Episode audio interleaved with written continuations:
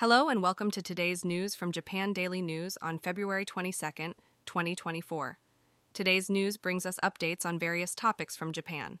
First, we have news regarding train service on the JR Yokosuka line. Due to the discovery of multiple concrete fragments in a tunnel between Shinagawa and Shimbashi stations, train operations have been suspended between Shinagawa and Tokyo stations. The railway company is conducting inspections to ensure safety before resuming service. Moving on, there is information about water supply support in nine cities and towns, including Wajima and Suzu. Scheduled for today, this support aims to address water shortages in the region. In another development, the Tokyo District Court is holding a hearing today to determine whether to issue a dissolution order for the former Unification Church.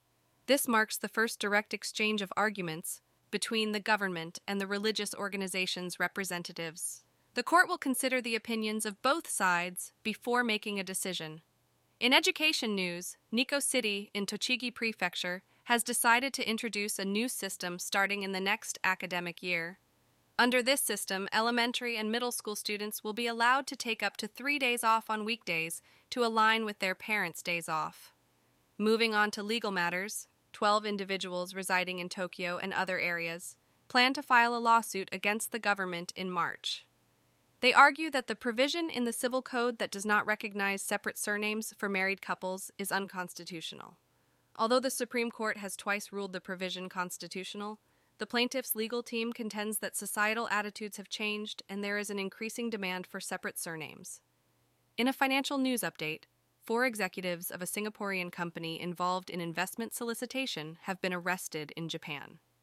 They are suspected of conducting investment related operations without proper registration, a violation of the Financial Instruments and Exchange Act. The police are investigating the flow of funds, which is estimated to be around 135 billion yen collected from approximately 26,000 people nationwide.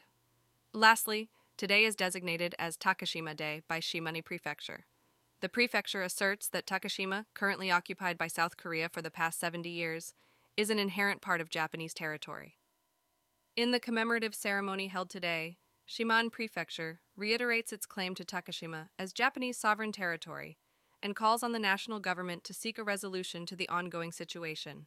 And now for the weather. Today in Tokyo, the weather will be light drizzle with a high of 8 degrees C and a low of 5 degrees C. Visit japandailynews.com for the news, yen exchange rates, and a daily Japanese proverb.